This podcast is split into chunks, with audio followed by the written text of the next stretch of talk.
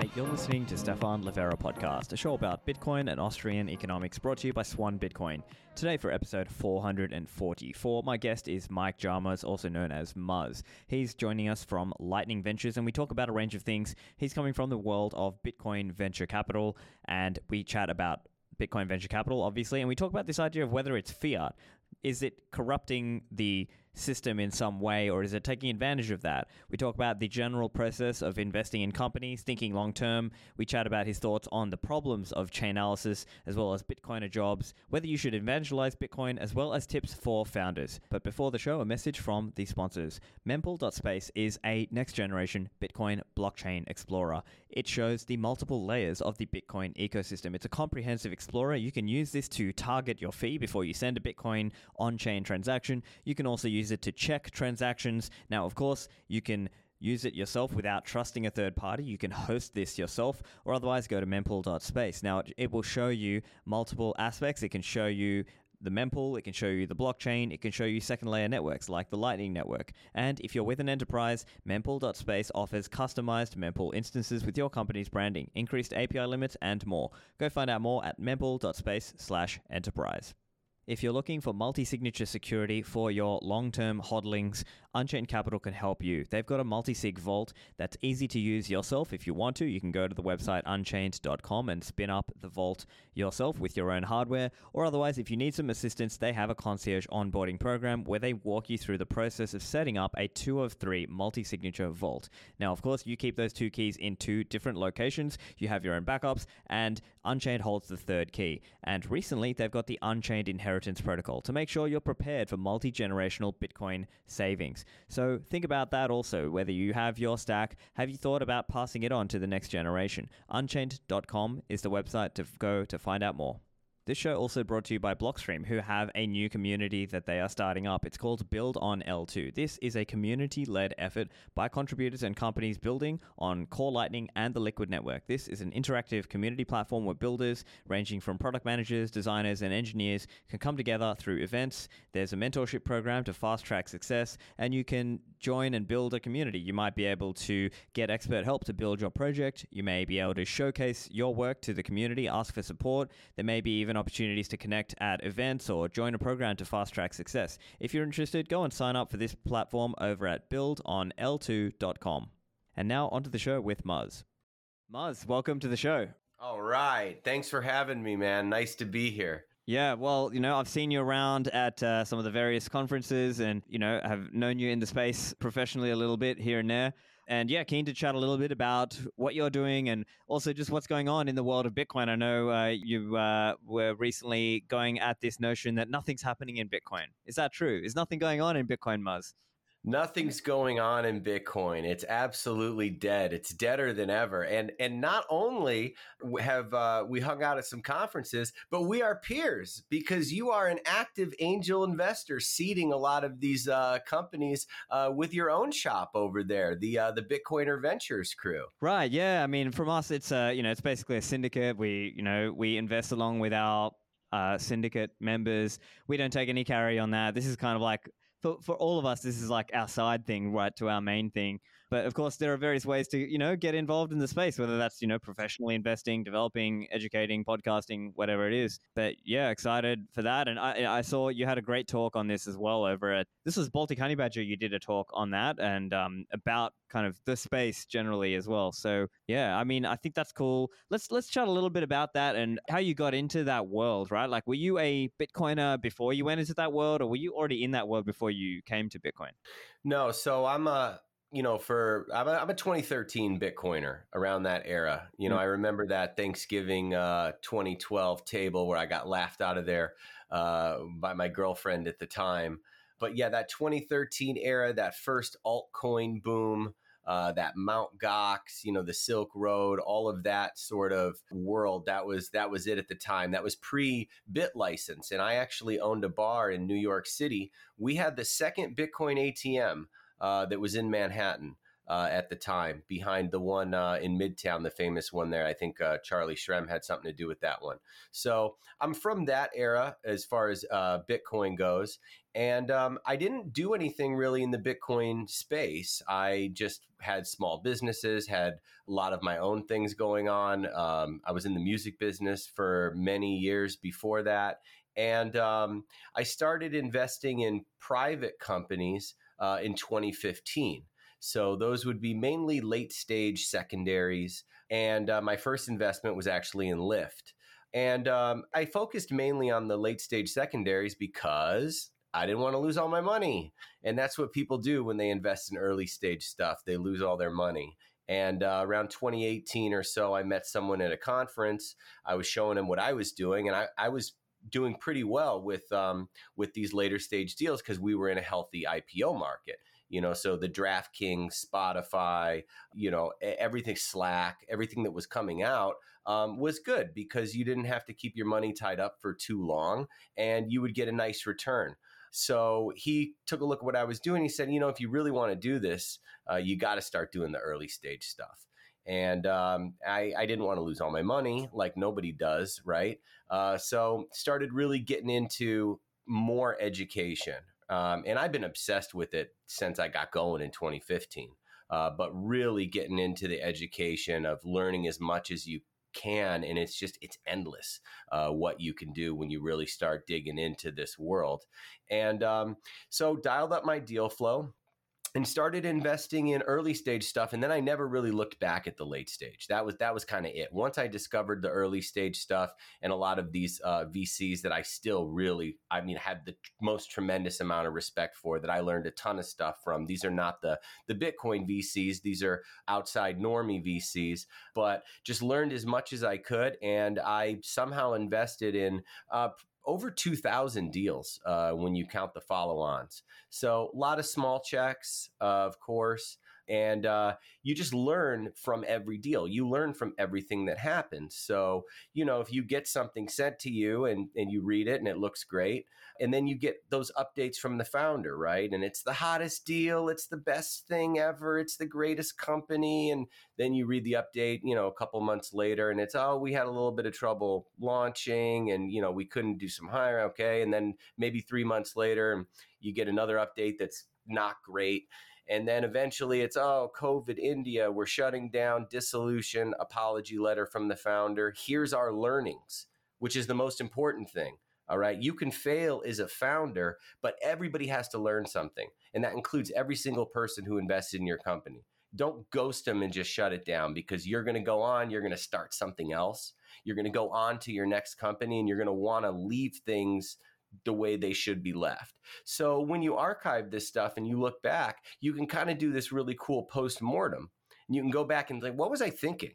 At the beginning, right? And you get to see all everything else uh, and everyone who lost a lot more money than you did uh, if you're a small check investor. And then you can kind of read from these uh, updates and then you can get something from it, right? That's the most important thing. So when you amass like a, a lot of experience from being in a bunch of different deals, right, that all go to IPOs and acquisitions and zero, and you know, you learn a lot about the different types of things that can happen along along the way. You're like this living, breathing API for stuff uh, that can happen. So I was really investing in a lot of deals and I wanted to start Lightning Ventures.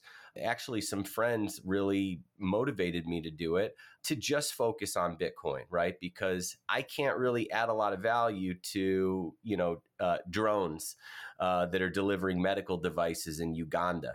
Okay. I mean, I like investing in that stuff. I love flying cars and, you know, uh, hoverboards, eh, you know, everything else in the world. That stuff is great. But there's only so much that you could do, right? You have to have a specialized knowledge. Um, so we started Lightning Ventures to really just focus on the Bitcoin space, uh, which I know very well and I believe I can add value to and really work more closely with you know closely with founders and kind of leverage the network. So we raised a small fund. We started deploying out of that. That was a very small fund friends and family and then started building out the syndicate uh, similar to bitcoiner ventures um, although we do have a carry uh, and a referral scout program and some other things there and then just really focus on trying to get the most accomplished awesome group of people that we can put together, whether that's co founders of other Bitcoin companies, whether we invested or not, developers, retired uh, cryptography experts, you know, marketing people, press people, lots of good lawyers, just as many quality people that we can together. And then hopefully eventually uh, leverage them to really add value and support the, the companies. So um, that's really been the main focus, you know, uh, us versus these, a lot of other uh, Bitcoin focused VCs, you know, they, they really raise big funds. Okay, they raise big funds and then they deploy out of it. And so it's a different model. You know, we get just like your syndicate, you know, we we get money from the group, right? We pool it all together and we invest and then we champion them, not really like a single uh, GP who's going to maybe take a board seat and lead around. It's a different sort of structure. But uh, I'm working tirelessly. Uh, in the past 15 months, I think we've deployed about 6 million bucks and uh, invested in maybe 25, 28 or so Bitcoin companies, and I love them all. Fantastic. And so I'm curious your thoughts then in terms of as a Bitcoiner, which obviously you are, and you know listeners are, and everything. I hear some criticism coming from some Bitcoiners because they they think of this idea that oh, right, if you're doing VC, you're you're trying to IPO, and that's very fiat. You know, that's like you're trying to sell out to the fiat or so, in some in some way, shape, or form. How do you view that? Well, you know, this is kind of funny because uh, Cory fights this battle a lot. Uh, people seem to think that you should be able to buy Bitcoin for no fees. Uh, and unfortunately, that's not a very scalable business model. Uh, you can't just uh, hire and grow and do all sorts of other things and build and innovate uh, without some sort of uh, without capitalism. Uh, so you know he he goes through that same thing with Swan quite a bit, and you know VCs are not all bad. Just like in every business, right? There's lawyers, there's insurance people, there's necessary there's necessary industries uh, that you have to deal with, right? And some of them have worse reputations uh, than others. Same thing with real estate agents. But if you're doing the right thing and you're focused, you kind of stand out because there are luckily so many um, not so great uh, people that you're competing with. Look, I mean, we're not saving the manatees. Okay, this isn't you know this isn't a charity. You know, we want to make money. We want to see these companies uh, become the future you know, world beating, you know, disrupting various industries, whether it's podcasting uh, or communications or peer to peer exchanges or you name it. You know, we want to see these companies succeed and we want to be paid in the process because this is all I'm doing for a living. I mean, this is all anyone who is a VC, especially a Bitcoin focused VC. I mean, this is our job. So there are costs, right? If uh, if you're going to sponsor the meetup uh, for the the hackathon or your local Bitcoin meetup, it might only be a few hundred bucks, but it's always going on your credit card. Uh, unless there's some kind of fee structure. So, you know, a lot of people say, you know, VCs are bad and they're terrible and all this. And there's plenty of examples of, of terrible uh, VCs and unscrupulous stuff. I mean, sometimes a VC will give a founder advice that really just serves the VC. Uh, so, you know, you have to be careful about things like that, probably in all aspects of life. But no, I don't think that uh, VCs are bad. I don't think that uh, IPOing uh, or any kind of exit is fiat. I think that you know it's interesting because people call these things exits, right? You're waiting for an exit. What is what does that mean? So if you invest in a in a company and they're acquired or they IPO, that is an exit, right? But that exit is really kind of the entrance uh, for that company's life. Uh, as being a public company, right? So it's referred to as an exit, but that's really just the beginning. Okay, when Swan does IPO, you know, God willing, on the Nasdaq, uh, and and that happens, that'll just actually be the start uh, of Swan's life in a new chapter in the business. You know, it's certainly not a bad thing. Um, and if you want to talk about democ- uh, democratizing it, okay, and allowing everyone to participate, you know, let's just without getting into a whole bunch of semantics here, everybody can buy a publicly traded stock. Okay. Everyone could buy Swan if it was public on NASDAQ right now. All right. Not everyone can invest in private companies, whether it's the accredited hurdle, whether it's um, deal flow and access and all these other things, right? Um, even minimums, right? Even if it's a thousand dollar minimum, you could buy those thirty dollars worth of Swan stock uh, in a publicly traded environment. So there's a lot of positives that come from that. I really don't see it as a fiat negative. Right, I see. And so some of the criticism I've seen and just commentary I've seen in the space is things like, uh, as an example, our friend Steve Barbour, where he'll criticize the fiat maxis and say, "Look, never sell equity to a fiat maximalist. Only, you know, uh, try to deal with other Bitcoiners per se." Because I think some Bitcoiners, and you know, I'm not saying I personally hold this view, but I'm trying to represent that view. Some of them see it like it's almost like once you go to a certain level, that it kind of corrupts the business in some way. I'm curious if you see that, or if you see it more like, well, you know, the scaling and the benefit of that aspect, you know, that's that's just a necessary part and parcel of being able to operate at that kind of scale. Well, if you're raising money as a founder or even as a VC, right? Because a lot of people just kind of think that founders raise money, right? And they're the only ones with that challenge of raising money. But VCs have the same challenge too, right? We're in the same boat. I go through the same, or will maybe, if we have a real fund go through the real the same struggle that a founder goes to okay so when if i'm pitching somebody to invest in a fund or any bitcoin vc out there is pitching someone to invest in a fund if you have to explain Bitcoin to that person, you're just wasting your time. I mean that that's just the end. It, the conversation has to stop right there. And now there's enough of a Bitcoin ecosystem in funding to where you don't have to do that. And that's why it's kind of a, a, a breath of fresh air coming to you know one of these Bitcoin VCs because we're not asking why Bitcoin. We're not asking why Bitcoin only. We're not saying what's Lightning. Is Lightning Bitcoin? There's no confusion. There's no when are you going to add tokens? When are you going to add these other things to if it's an exchange product or whatever? All that stuff kind of goes out the window. Now, if you're a founder and you're raising money and you go to one of these fiat maximalists, you have to deal with that person moving forward. Okay. It's not necessarily a marriage, right? It can be if they're leading your Series A and they're taking a board seat and there's elements of control and other dynamics that are negotiated there, it can be, right? It can be a marriage and they might be a huge pain in the rear. But if it's something smaller, right, like a syndicate deal or maybe a seed round or a little a safe note, there's not really too much they can do other than just annoy you. so you definitely have to be careful who you take money from because they might just flood your inbox. You know, they might demand all sorts of information rights and, and other things, you know, even if they're not supposed to get them. Right. So you kind of have to be careful who, who you raise money from. I mean, n- never raising it from a fiat maximalist, that's probably really good advice.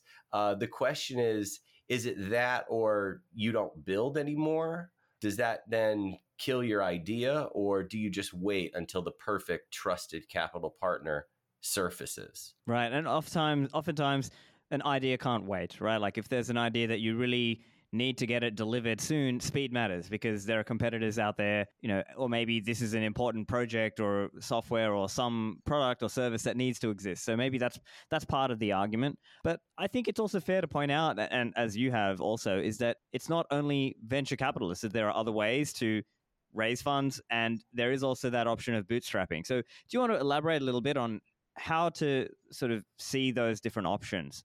Sure. So, first off, not everything is an investable business or at least suitable for venture capital investing. And people should not take it personally. And, you know, it's never really a no, it's always like a no for now. Okay. And these relationships cultivate over years. Okay. There's so many mining companies that I've never invested in. We've never closed a mining investment through Lightning Ventures. I send them stuff all the time hey, this person's got a ton of miners, this person's got a ton of electricity. We're not investing in either.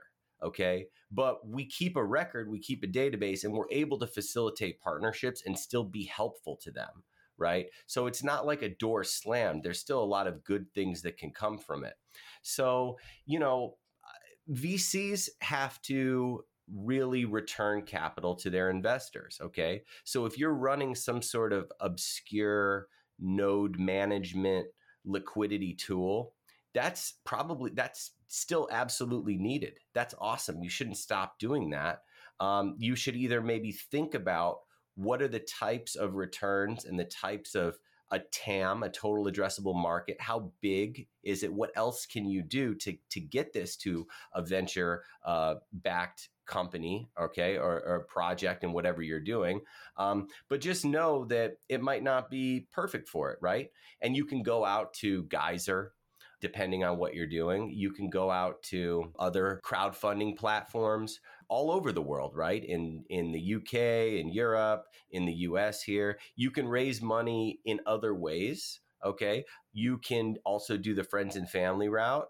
Okay, you can do the syndicates, which you know, I mean, it's loosely uh, VC, right? It's like a micro VC sort of um, sort of group, right? But there's many other ways to raise, and you shouldn't ever get upset when someone doesn't want to invest in your company. And I'm really hoping that through other things that are being built on, uh, you know, like the liquid side chain, um, that there's going to be even more access and more easily it'll be easy to invest uh, as a quote unquote pleb or a whale or whatever you are, right? Because they're going to cut a lot of these fees. They're going to cut a lot of these inefficiencies. This whole industry is littered with inefficiencies. I mean, it's terrible. I'm sure you have, uh, I, I don't want to say anything bad about AngelList, but I'm sure you, you know, you, you log into and you do things on there and there's a lot to be desired. There's a lot of, there's a lot of upgrades that could happen to that entire process for a company that's worth, I don't know, billions of dollars, right? You would expect, I don't know, their website to work. So there's a lot of things that can can be you know upgraded there. Um, and i'm just hoping that it becomes more and more. I mean since this crowdfunding has started uh, equity crowdfunding not like you know patreon type of thing uh, but equity crowdfunding has come a long way and the limits are being lowered and uh, the amounts that companies can raise are going up. So in terms of bootstrapping though let me just say this i don't want to talk all over you here. In terms of bootstrapping the best founders um, do the most you know can ship an mvp with really no funding. Those are my favorite types of founders okay? Where they've gone from incorporation to beta and maybe they've spent 70 grand of their own money and they have a working product okay? That's great and then conversely, you know, four guys uh, that want to buy a bunch of S9s and put them in a barn uh, and they want to raise $10 million and they've done nothing. Um, that's like on the other side of terrible, you know? So, I mean, what's the old adage, you know, uh, ideas are cheap. Uh, ideas are cheap and don't worry about the NDAs and don't worry about the funding, but you got to get out there and build something. And maybe that means getting a co founder you know, if you're a solo, uh, if you're a solo founder, I mean, two is better than one. Uh, a lot of VCs will say that. I completely agree. Um, there's a definitely a founder makeup that's very valuable there. Can one of the founders uh, sell uh, and market, and is the other one super technical, right? Because just a technical founder on his own he might have some problems, right? And a solo non-technical founder, I know some VCs personally that just they won't even invest in it. So, just a few things to think about. Yeah, for sure. And so, I think for listeners, they might also be interested to hear some thoughts about valuations. So, company valuations and across the cycle. So, maybe if, if you could take us through, like, just for someone who's not as familiar with this world, could you walk through what are the different stages or the life cycles uh, involved in, in typical investing in companies in this kind of realm? All right. So you and I, we have the best idea ever. Okay. We have uh, Rad Bitcoin Company. Uh, .xyz okay and um, we've worked together before uh, we know each other very well we have a history and we start our company okay and then we start to build something okay? If we immediately go out and get funding that's not good right? Unless that you know you previously were i don't know uh, co-founder of blockstream uh, it may be a little bit easier uh, to go out and and uh, and raise kind of pre-work right? But we build something we get it working and then we want to do a small very small friends and family sort of angel round okay? And then we only raise as much money as we need. That's the thing. A lot of founders are always like how much money should i raise only what you need. Only raise the amount of money that you need to hit the next milestone. Okay. So you and I, you know, we need to hire a dev. Okay. And we decide that, you know, if we can go out and raise 250,000, that'll get us this one dev that we need. And that'll kind of pad our cushion for a runway moving forward. Okay. And then we're going to shoot for 500 users, 500 people. So where do we go? We go to Lightning Ventures or Bitcoiner Ventures or Oleg at Fulgur or somebody, right? Or maybe the typical, you know, Giacomo Zucco or Brad Mills or any of these type of individual angels who might come in for, you know, 25 or 50,000 or pick a number, right? It doesn't matter. But we start piecing together quality people that might be able to help us and that we're not going to get sick of and we're okay with dealing with. Okay. So maybe Bitcoiner Ventures puts together uh, 150,000. Maybe we put together uh, 50,000. And maybe there's a few other angels who come in and there's our $250,000, right? So that pre seed is done. All right. Now that valuation is another conversation. Okay. That's, that's a whole different, different ball game. You know, they, they've been inflated right? While everything was great and money was cheap and IPOs and everything. Um, but in reality, it should be low. Uh, it should be no more than $5 million on a safe note, maybe, right? And that's high because if you're using real metrics here on like ARR and revenue, there's numbers, right, that the normie VCs use. Okay. So if you're worth $20 million, you're probably doing 900K a year in ARR. Okay. And that gets you to a low 20s multiple. And even that might be actually overpriced. Okay. But at least it makes some sort of sense. And in the Bitcoin world, just like everything else with Bitcoin, everybody's wacky. Okay. And, uh, And here we go. Uh, you and I, we take another route, right? We don't raise the 250,000 and we know that we're sitting on the next unicorn, right? This is it, uh, or a, a, dinosaur baby egg, as I like to try and find. Okay. So we think our company's worth $30 million. Okay. We don't just want to raise 250,000 to get to the next milestone, hire that one dev and go. We want to raise 2 million we want to raise 2 million on a 30 million post and that's what we're going to do and that's a terrible strategy. That's terrible. So lower everything raise just enough that you need to get to that next level. And by the way after we raise that 250 successfully and we get we pass 500 users now we have something. Now we have an mvp it's working okay? We have some form of product market fit Okay. Now we can raise it a little bit higher of a valuation. You know what? Let's raise another 500 or, or let's raise 500 or 750 on maybe an $8 million cap. I don't know. Okay. But you come with a number and it's a negotiation and then you just take it slowly, manageable steps, right? You don't come out the gate wanting to raise 3 million on a $30 million post money note. I mean, that's just disastrous. Yeah, that's. A, I think that's a great way to put it, and this might be handy for people out there, whether they are builders or just people who are curious about the process. Like, what does it work? What does it look like? What What is this world that seems a bit opaque, maybe, to people who are not in that world? And so, so then there, we have this um these these stages, right? So pre-seed, seed, A round, B round, etc. And so the idea is that each round or each stage there should be some meaningful progress, right? Like, what kind of progress and steps would you be looking at? Obviously, it's kind of hard to talk about in a general case, but what kind of progress are you looking for at each round or each step? So following on is um, is tricky, right? So when you invest in a company for a second time, that's generally referred to as a follow-on investment.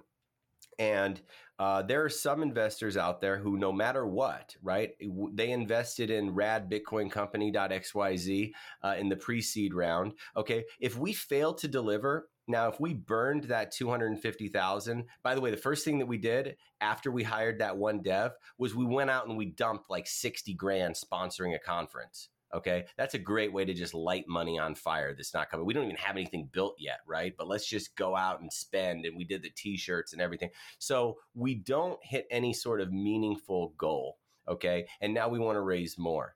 And that's when you have to be careful. Now, some people call, you know, bridge rounds, right? They call them a bridge round they say a bridge to nowhere, of course, right? So you want to be careful. You know, I don't even like the term bridge round. I pref- much prefer rather call it an extension.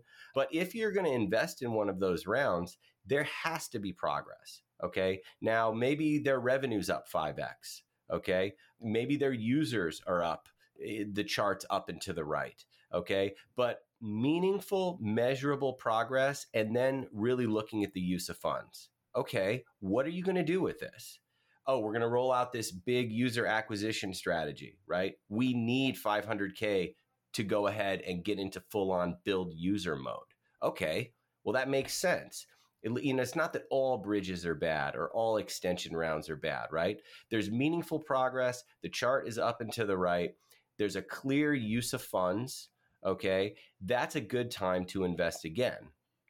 Conversely, you know, there's a lot of times where things are not going well and investors will just even see a higher valuation. That's what's funny is, you know, there's a lot of ways that VCs chart their markups, okay? This is kind of a contested area, okay? If you invest in something at a 5 million dollar safe note cap and that company comes back 5 months later and they're raising uh, another round or uh, another small tranche at a 10 million cap, that is not a markup you are not 2x on that investment, not even close.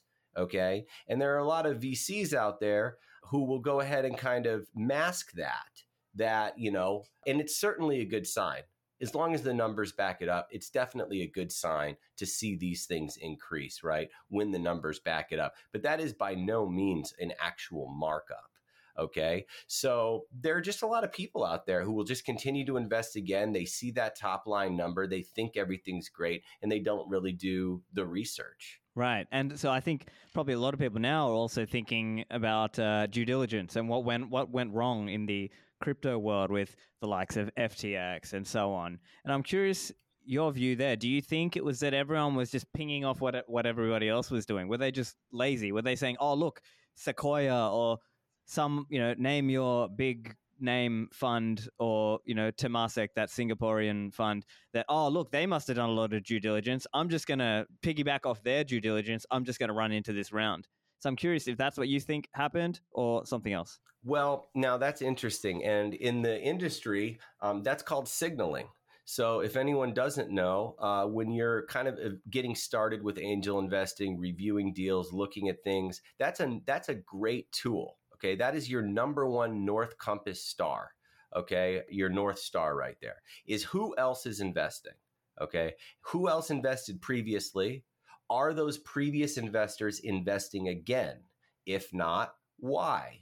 Who are these new investors coming in the round, right? Because let me tell you that Founders Fund, Sequoia, all these big names, listen, for them to lead and invest in a round, we are talking months we are talking months of due diligence that's just short of giving the founder a colonoscopy. Okay. we are talking about custom dashboards, every metric that they would want to see. It's actually closed, it's actually proprietary. They won't even share what those VCs want. Then they got to get like nine people all in a room that all say yes. Okay. When Founders Fund's leading around, you had a bunch of people that are sitting in a room who all said yes. Okay. And that is tough to do. Okay. After all of that due diligence. So that's not to be taken lightly. In fact, that's a great way to help you get started investing when some of these investors are in the round. Now, how did they how did these things happen, right? With Voyager and everything else? Well, this is not really looking like a regular SaaS company. Okay, this is not a collaboration tool. This is not a Notion or a Slack or one of these things. These VCs just probably are out of their element with cold storage, custody, audit process, all these type of things that are really probably new to them. And they probably just took some people at their word. And when you're at the early stages, um, like we are, we don't get a lot of information rights. Okay. We can't really go into the line by line financials of a company that's raising a seed round. Okay. Nor do I, to be honest with you, nor do I really even want to. Okay. Um, especially at, at the, the valuations and the amounts that we're talking about. Okay our check size is hundred to five hundred thousand dollars. Okay, we can't really get into the financials. We can get high level burns. We can go into with the founder, uh, whichever they want to share about their overall monthly burn. What can we tighten up? There's certain things that you can do from a distance, but we can't really dig in and get there as far as like line by line inflows and outflows for the company. So they probably just missed it with the rehypothecating and all of the merry-go-round of pushing it over here and taking another loan. And when you when you put it on a sheet of assets and liabilities, it's tough. You know, it's it's tough to really dig in. But if you are on a board, if you're a VC and you're on a board, uh, which I hope to be one day, it would be nice to really have the full picture. All right, and maybe that you could stop some of that damage uh, before it starts. Back to the show in a moment. The lead sponsor of this show is Swan Bitcoin, and Swan are making it easy to buy Bitcoin and also learn about Bitcoin. Now, particularly if you are a high net worth individual or investor, consider Swan Private. This is a special service for high net worth individuals and some business owners who are looking to stack larger amounts of sats with a concierge, a person you can pick up the phone and call. There's all kinds of benefits that come with being a Swan Private member for those of you buying larger amounts of Bitcoin. With Swan Private, you have access to a special community where there are Swan Private webinars, there is research reports that go out to Swan Private members, and just having that person who can hold your hand while they talk you through the process of Bitcoin or even help you with your self custody. That is available over at swanprivate.com. Now, when it comes to hardware, CoinKite.com have a range of Bitcoin hardware and accessories. So, most notably is the Coldcard. This is a very well known and reputable hardware signing device, previously known as Hardware Wallet. The Coldcard is a very versatile and reliable performer. You can plug it into the wall, you can plug it into your computer if you're a beginner, you can use a micro SD card, or you can even use NFC. So, there's all kinds of features and options that you have available to you if you're using the Coldcard. It is really cool in that you can can set it up without phoning home to the manufacturer. You can set it up yourself. So that's a really cool feature. You can get your own Coldcard or Coldcards over at coinkite.com. Use the code Livera for a discount on your Coldcards. And finally, a reminder about a big European Bitcoin conference coming up. It's called BTC Prague. I'll be one of the hosts, so I'm really looking forward to it. It's going to be June 8th to 10th in Prague in the Czech Republic. This is going to be a massive three day event. There'll be all kinds of people there. There will be developers, there'll be newbies, there'll be whales, there'll be Bitcoin miners, there'll be business insiders and developers. You can go there, connect, make friends, make connections, also watch some of the amazing talks. There'll be more than 60 world class speakers and 100 companies going there. It'll be a relaxed summer atmosphere. You can get some Czech beer and it'll be really affordable also. So go to btcprague.com, use code Livera to get your discounted ticket, and I'll see you in the Citadel there. And now back to the show with Muzz. Right, because once you're on a board, then you theoretically you should I mean you should have right to see more information from what's going on in the company, whether that's financial statements, whether that is, you know, other contractual information or agreements and things, you know, really what's going on in the company. But that said, you, you know, you could still fall victim to a liar, right? Like it could just be that SBF and them were just straight up lying or, uh, you know, omitting or just being misleading about the way things were, such that FTX and those in that example was just maybe a, a really just this freak case. I, I just had my first personal situation uh, where a founder was completely very dishonest with me. Um, you know, I take everyone's word for it. I'm a very trustworthy, easygoing guy. Um, you know, I guess it's trust but verify, right? Uh, you know, and uh, perhaps That's the I same, right? Yeah. But you know, in this world, there's there's only so much you can do, and um, it's kind of shocking uh, that somebody would would really just just lie outright. So, you know, even though Bitcoiners have good hearts and they're special people, definitely something to put in the file manager for the future. Right. And I look, to be clear as well, there, there have been scams, and um, I know you're a 2013er, just like I, I'm a 2013er. And I recall looking on Bitcoin Talk and seeing scams all the time. Like there were just total scams. And in the earlier days, I remember there was even this whole, the infamous Butterfly Labs, right? And so this is where the two weeks joke came from. Like that people were saying, "Where is my miner?" And, and the, the, the joke was, "Ah, oh, it'll be it'll be coming in two weeks," and that's mm-hmm. that's where this joke actually came from. So people, and I, I mean, it, it, also came from like the general kind of software lifecycle thing where people just kind of they're asked to kind of put their finger in the mouth uh, to kind of say, "Oh, how long is that going to take?" Oh, yeah, two weeks. Okay, let's just say two weeks, right? But um, yeah, and of course that's where Bitcoiners have this whole saying, "Don't trust, verify." Which is, I believe, it's like a, a, play on the Russian saying, which is "trust but verify." Or was that? A, I think it was. A, it was also a U.S. president who famously said that also. But nevertheless, you know, people can scam, and just because somebody's Bitcoin only doesn't mean they're not a scammer, right? As as our friend uh, Michael Goldstein says, everyone's a scammer. So, you know, important for us all to think about that.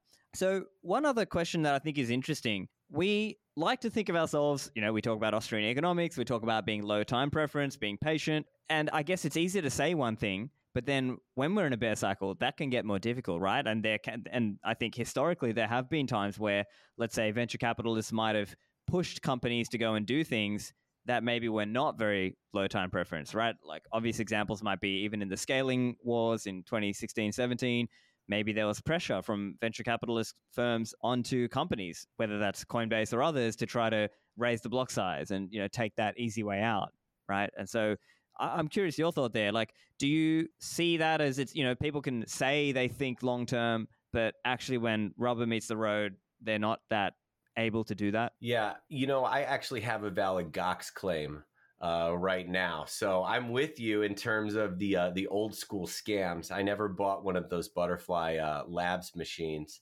but uh, you know, I, I was hoping that those days were kind of over. Um, you know, there was the Quadriga, there was Big Vern with Cryptsy. You know, there was a lot of other things that went down. You know, BTCE or whatever. But you know, I was really hoping that these venture backed, you know, top tier, tier one VC kind of backed companies uh, we're really doing the right thing. Fortunately, you know, I didn't I didn't have any funds on there, but you know, I, I, really thought it was over. And if you saw like BlockFi's last deck, I mean, it was like 68 pages. You had to be like a neuroscience to figure out what, what the hell was going on in there, uh, in their relationship with that stuff. And sure enough, it's the same old story, you know. And will people learn this time? Probably not you know i i, I don't know until they they just can't do it anymore i'm sorry i forgot your question yeah so i was just getting at that idea that um you know when times get tough is that really when people get tested and whether that is the temptation to just go shitcoining or whether it's a temptation to you know in, in an exchange where maybe they go fractional obviously fraudulent but uh you know, I think that's also something to really think about, right? Like, are we capable of really playing the long game? It's one thing to say we're playing the long game, but, you know, is everyone playing the long game? So, in terms of boards and pressure, that comes much later. Okay. So, no early stage company or a C- Series A, even a Series B, those investors, uh, their board members, uh, whatever the governance is, it's very limited on what they can force them to do. Okay, they couldn't force. Uh, okay, you know they can't force someone like uh, Cory to add Ethereum to Swan. Okay, it's just not possible. Like you're just not in that situation. After you've raised, you know, Series D and E and everything else down the line, okay, you can be forced out of your company as a CEO. Those are the things that I find very interesting. Is how does uh, Travis Kalanick get forced out of Uber? How do these companies, you know, you know, you, you take a CE out and you install someone else at the much later stages. But early on, it's really difficult really impossible to assert that sort of influence. Okay. And there's really no guarantee that any Bitcoin company isn't going to start getting into nonsense. Okay. And we saw it. We saw it recently with uh, Casa um, getting into nonsense. And there's even some companies in the space, I think I think maybe Bitwage uh, has wavered from a, a, Bitcoin only company to other things. Uh, even beloved companies, right? Everyone loves Bit Bitrefill. You know, and then you look at what Bitrefill accepts and they accept other things, right? And, uh, you know, he's a great guy and he has another story. He says, this is what our users want and, and whatever it is. So there's really no guarantees. In the case of like a Kraken, they just don't have to innovate. You know, um, the easiest way to not do new things, okay, is to just add garbage. Okay. So, you know, Kraken plateaus and like what can they do? They can increase leverage trading and they can just increase the amount of junk that they sell, right? Now you look at somebody, you look at a company like Swan. Swan is innovating. Swan Private, IRAs, okay, retirement products, you know, getting into things like you know wills and trusts and other sort of becoming an actual financial services company without ever wavering on the bitcoin only side of it. That's true innovation because what would be easy is to just start throwing crap out there you know what i mean and selling junk right? And if you're not going to do that then you come up with new ways right? You release a debit card or a credit card or other sort of tools to become that all-in-one bitcoin neobank that everyone's out there trying to do. So we could invest in a company that ends up adding nonsense, you know, and it's not our fault if they do it, but it's just life. Right. And there's all kinds of competitive pressure out there. And at the same time, you know, companies have to, you know, they have to try to be profitable or at least try to get to that stage, get to that level of being profitable while at the same time dealing with being a part of the space and trying to contribute in the space. I know there are, you know, in some ways, people in the community can get really like very purity signaling or very purity testing about, or they can get really strong about purity testing companies. But at the same time, I think the companies that exist in the space, they also need to make a profit too. So it's kind of like, yeah, it can get tricky, right? And, you know, and we already know just in general, like the failure rate for these companies for companies is quite high so and that's even built into the model right obviously with vc and the model is essentially that you know a lot of these companies are not going to make it. So that's kind of rough, uh, but that's but that's part of business, right? Oh man, the death rate. Oh, you know, everyone likes to talk about died suddenly. That's actually pretty funny. You know, died suddenly with your startup. Man, that's really funny. No, but um, it's the truth, and we haven't had anyone die suddenly just yet. At least not through Lightning Ventures, right? I mean, through my personal investments and all sorts of other things, right? The next HR startup in Southeast Asia, all of these things that had all the makings, you know, they were in YC and they had all these great investors and, you know, now they, they dissolve and they unwind and uh, it's on a consolidated tax form against hopefully uh, all your winners right? So so they they are statistically supposed to die and boy i really don't want them to. So luckily uh, they haven't yet and hopefully they don't. Right yeah and you know it could just be that a company fails to just kind of get traction and so eventually they just you know wrap up. And especially now as i'm sure you're aware Bitcoin has these big bull and bear cycles. I think historically it's fair to say that that has been the case. So then, do you believe that presents a unique challenge for a Bitcoin entrepreneur, or do you just think that's just, you know, it's not that unique? I mean, it's kind of in every industry, right? I mean, if you're if you're a home builder, let's just if you're a housing builder, you're you're familiar with market cycles. Uh, there's times when the pre-builds are, are sold out, you know, and then there's times where they sit right? Housing is a great example. You know, real estate agents, construction. I mean, there's high tide and low tide uh, everywhere you look with everything. You know, with Bitcoin, it's it's not terrible. If you've been in this for a while, you don't even care what the price is. I mean, to be honest with you, I could care less. I'm sure you could care. Like, it really doesn't even affect you. It doesn't matter. It's an arbitrary number you know, I mean, I can get a little emotional about stocks if I have a stock or a recent IPO because that's real, right? You know, a thousand shares of Rent the Runway is not a thousand shares of Rent the Runway like one Bitcoin is one Bitcoin. Uh, so those type of things can bother me, but the price of Bitcoin it doesn't. It's just a good time to build, and it's an even better time to invest. Uh, this is when you want to invest when everything is frothy and hot and great that's when those valuations, you know, you can get kind of roped into something that might be on the high side. And I'm being nice by saying on the high side.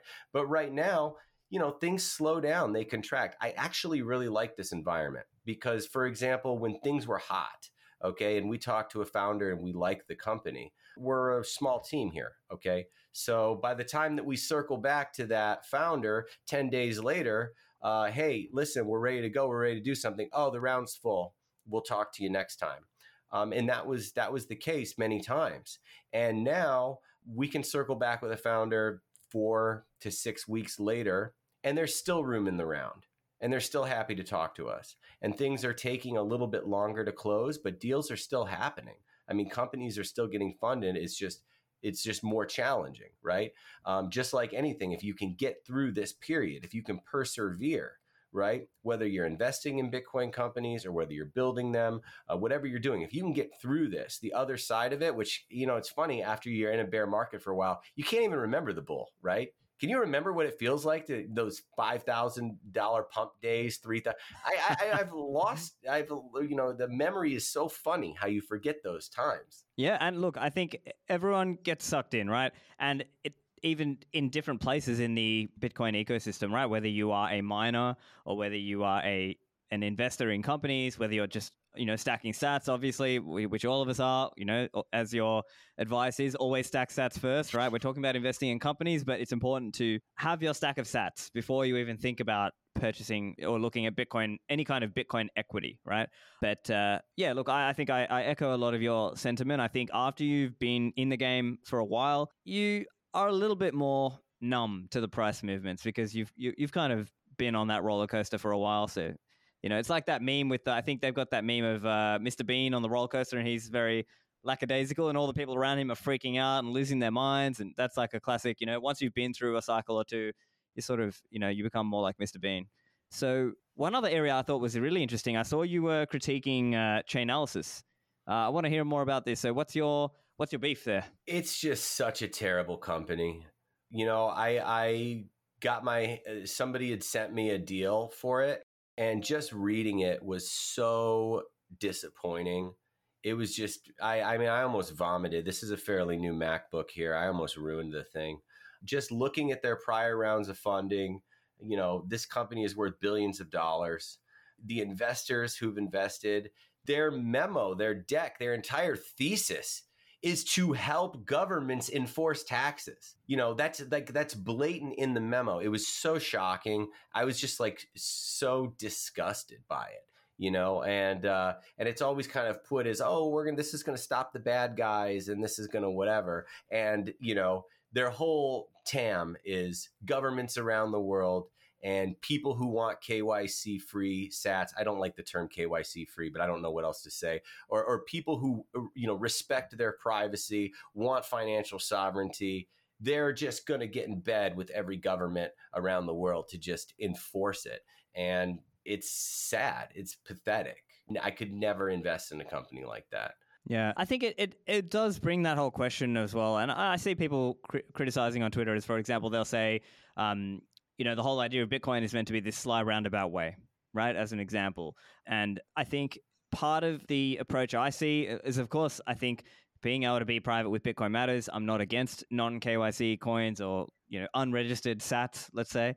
But I also see it as we need to build adoption. And I think having enough adoption and having enough mind share is important. I think you know, I think this idea that people can uh, exclusively come in only from non KYC I don't know how realistic it is, right? I think a lot of people, you know, and maybe I could be wrong, right? Like I think a lot of people who came in today came in through KYC and then later they learn about oh privacy. Now that now they learn about why these things are important. So I don't know. I mean, I'm yeah, but but at the same time, I you know obviously I you know I dislike these uh, chain surveillance companies. Um, and I think they are trying to play this kind of regulatory game where they insert themselves in and tell governments, oh, look, we're necessary. Or they tell banks, oh, you need to do this, otherwise you're not compliant with the law and everything. You know, but for better or worse, I still think getting people in is the important thing. But I'm all for people getting into peer to peer, you know? That's how I see it anyway. When how old were you when you had your first job?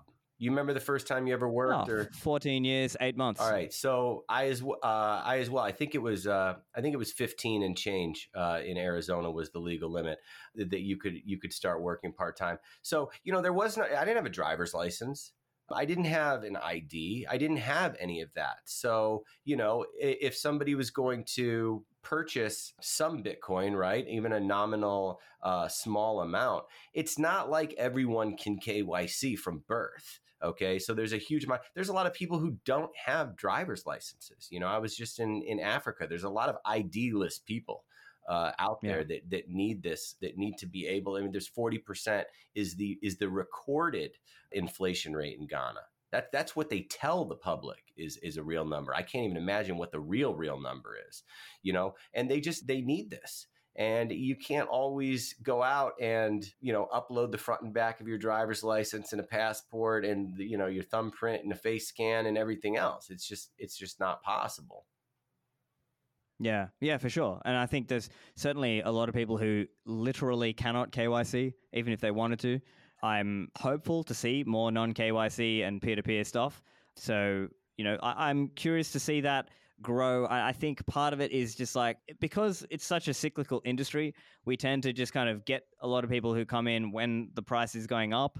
Uh, you know, I wish we could get more people coming in, you know, in bear cycles so that they sort of get to experience more of a real Bitcoin sense rather than only seeing it in the in the in the crazy bull cycle times. Yeah, I mean that's why the DCA is king, right? I mean once you just turn that on, you know, you know it helps you. It helps any sort of new coiner uh, get over that price deal, right?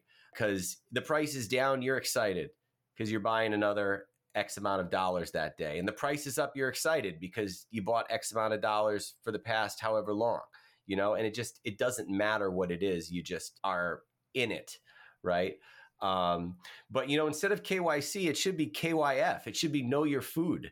Uh, they should take they should take that to the grocery store, and they should really you know ID every freaking kernel of corn and uh, and chicken that's there. You know what I mean? And stop worrying about you know uh, Aunt Mary's three hundred dollar Bitcoin purchase.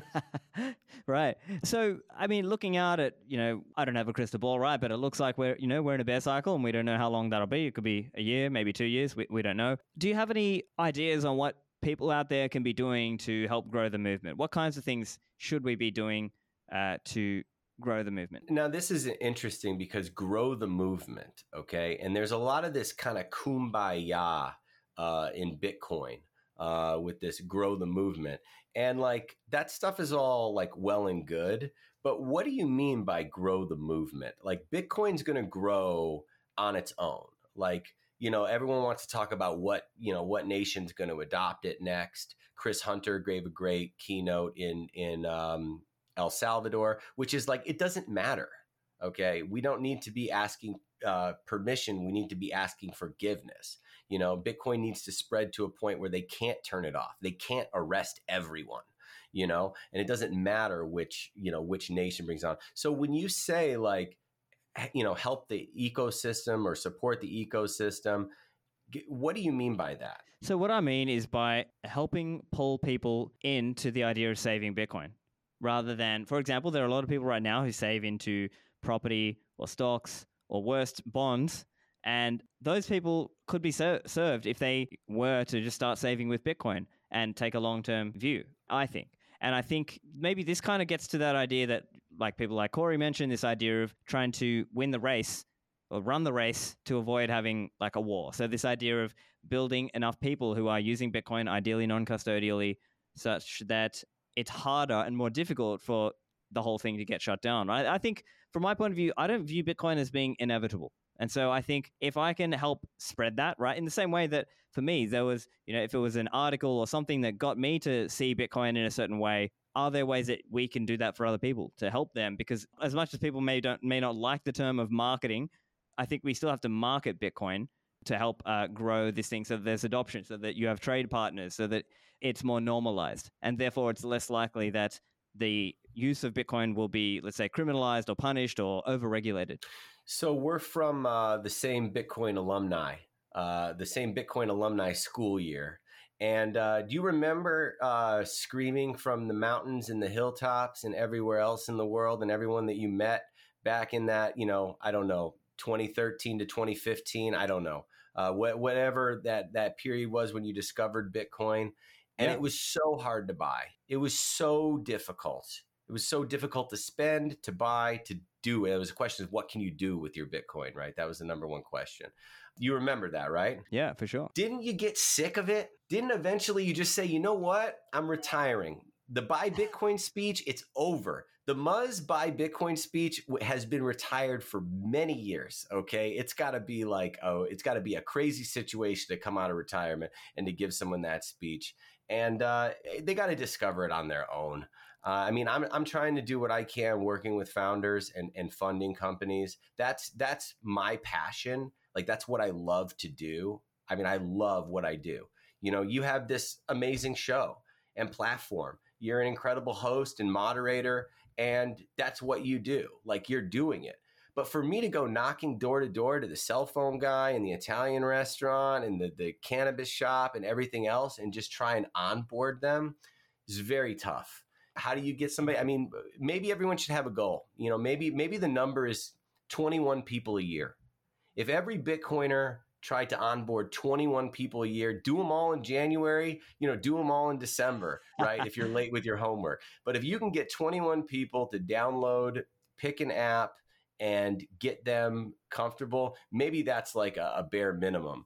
But um, it's tiring. It's tiring answering the same questions over and over again to people, you know? Yeah. Look, I mean, th- certainly there's aspects of what you're saying I agree with, right? Obviously, it can get tiring. It can be frustrating trying to, uh, some people could even frame it, uh, what's the saying? Um, throwing pearls before swine, right? Like there's this idea that you're trying to teach somebody and they're just not ready to receive the message.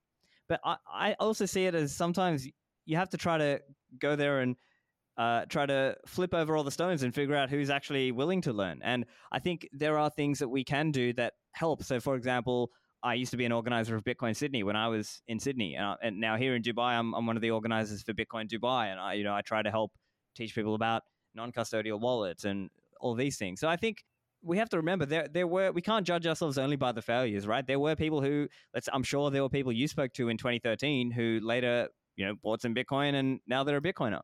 And there are people who I helped and they are now doing their own things, whether that's creating their own content or their own meetup or their own conference. And I helped influence them in some way. And so I think that's that's the sense in which I'm saying it. I'm saying it more like let's let's try to grow the movement in terms of users of Bitcoin because I think having more people in uh, who are trying out who who are trying to use Bitcoin and will maybe go to defend Bitcoin in certain senses. That helps all of us, I think. So those groups like the uh, the Bitcoin Policy Institute, these type of you know groups that can really meet with elected officials and kind of educate them. I think that that's great, right? They're all nonprofit. You know, as long as I don't, I don't know what they're saying in those meetings. I, I imagine it's it's all good. But like, what what what did this Satoshi? Uh, what was the post? If you don't believe me, I don't have time to convince you. you know, even he got fed up, or she, or whatever, or them, or it, or I don't know, uh, got fed up. You know, because it's it's like enough already. And I think if somebody comes to you and says, "Hey, you know, I heard that you know something about Bitcoin. Can can you show me something?" I'll drop whatever I'm doing for that. You know what I mean? Always.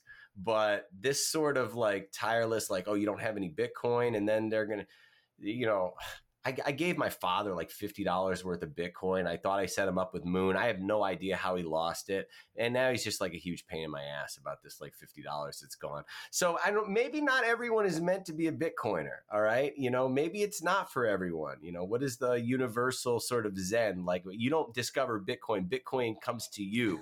You know, when you're ready to receive it. Uh, I can uh, appreciate that. It's kind of like the saying, uh, "When the student is ready, the teacher appears." Right? Like I think it's kind of like it's like this idea that I think at a minimum we, we have to, as you as you do, we have to make ourselves available for people who want to learn. Um, it's not to say that everybody has to go out there and be a, an evangelist and door knocking and so on. Um, but I still I still see it as a good thing. If people do want to take it on, I know it's work. It's you know it's you know like organizing a meetup or organizing a conference or an event or some way of trying to bring knowledge or uh, bring mindshare to Bitcoin. I think it helps, but uh, I appreciate it's not for everybody, and it, maybe it's not their skill set or it's not their passion, it's not their interest.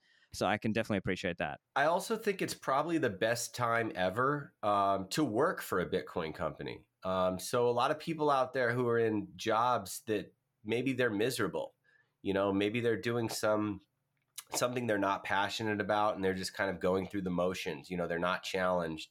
There are so many good Bitcoin jobs out there right now and amazing companies, you know, and, and everyone's hiring. And it's like such an exciting time. And even just kind of shifting from your fiat job that you really you need right you need your job um, but you're not very passionate about it even just shifting your employment and just looking at bitcoiner jobs right which i think is another um, Swan product and that you yeah. guys are bitcoinerjobs.com just for anyone. Yeah, bitcoinerjobs.com. Just I mean, I got the email, it came out today. I'm just like, wow. You know, I'm not even looking for a job. I'm like, should I do that?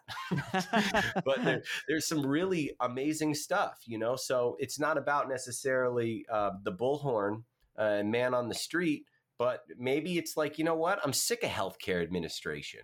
You know, I'm sick of like being an accounting assistant. You know what I mean? Why don't I like be a junior financial analyst for name the company, right? And and start, you know, that's that I think would be that's like a number one thing. There should be no bit, Bitcoin jobs available because those are the coolest, most interesting, fun uh, companies on the planet that you can work for, and those should all be scooped up. They should be forced to do that other job because there are no Bitcoin companies hiring, right? Which is kind of how it used to be. There was very few jobs, and now there's just a plethora. Yeah, that's a good comment. There are a lot more Bitcoin jobs available right now, so it's a great time um, for people, especially. I would say there are some people where maybe they make that calculation. I'm going to earn more in my fiat job, and you know, I'm just going to chop wood, carry water, right? I'm going to stack. I'm going to mine my fiat in the fiat mines, and I'm going to stack sats, and that's all I'm going to do. But there are some people who maybe you just can't stop thinking about Bitcoin and you just you're just your mind is so consumed by this that you would really be passionate and love to work in a Bitcoin company. For this kind of person, bitcoinerjobs.com or uh, any of the other platforms is a great um, option out there. Um, so let's uh, wrap it up now and have some closing thoughts from um, from you, Mike, and just hear a little bit about you know I guess as a as an investor in the space, do you have any tips for people out there? Let's say if they're a founder and maybe they are making that decision about whether they should raise funds, you know, or any tips for them, um, eh, or if you have any uh, any tips on what does a successful Bitcoin business look like? Yeah, and by the way, that block clock behind you is so cool. I got to get one of those. I just saw it. Uh, I just saw it flip over, man. That's so cool. Um, so founders um, that are looking to raise, um, first off, you know, be strategic Okay. Um, get a really tight one paragraph about what you do and have that down. Have that down because when you start emailing people, you got like 30 seconds of like, what do you do? Why should anyone care? Okay. And just get that tight. Don't, don't reach out to somebody with this giant, you know, 37 page uh, document of, of everything else. Just get, get that dialed in and then make sure that you are in a good position to actually raise. Okay. Um, make sure that you are incorporated and you're incorporated properly. Okay. LLCs don't work.